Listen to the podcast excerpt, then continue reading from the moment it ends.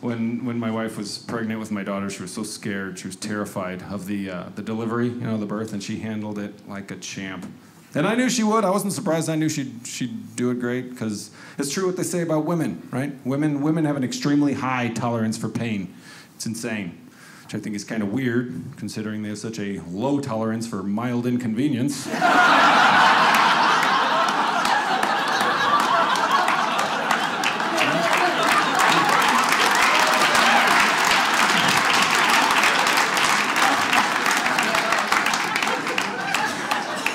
The guy just stood up. He's sleeping on the couch for a few.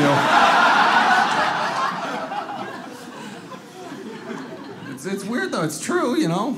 My wife, she can push a nine pound baby through the inside of her body, but heaven forbid Hulu Plus has commercials. That's too much for her to handle. I don't get that.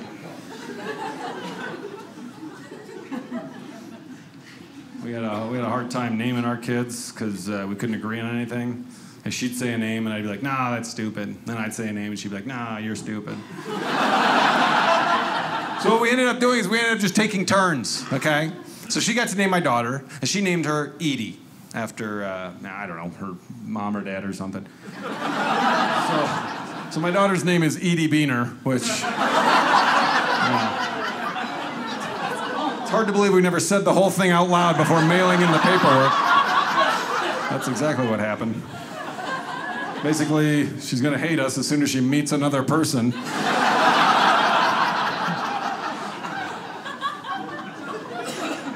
So I got to name my son, and uh, I've always been a big fan of Michael Jordan. Huge fan. Watched all his games growing up. Right, had the Air Jordan sneakers. In fact, these are the uh, retro 11 bread low Air Jordans. Thank you very much. Yeah. Pretty cool. Anyway, uh, so my son's name is Basketball Shoe.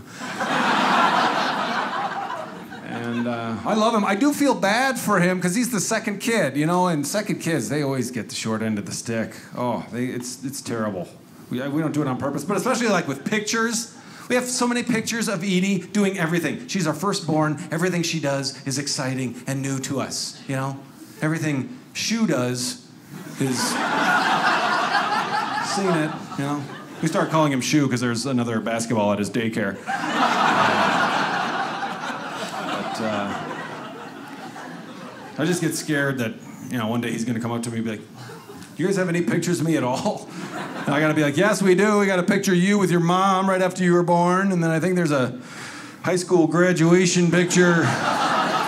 Somewhere around here. I think it's under one of those Edie albums.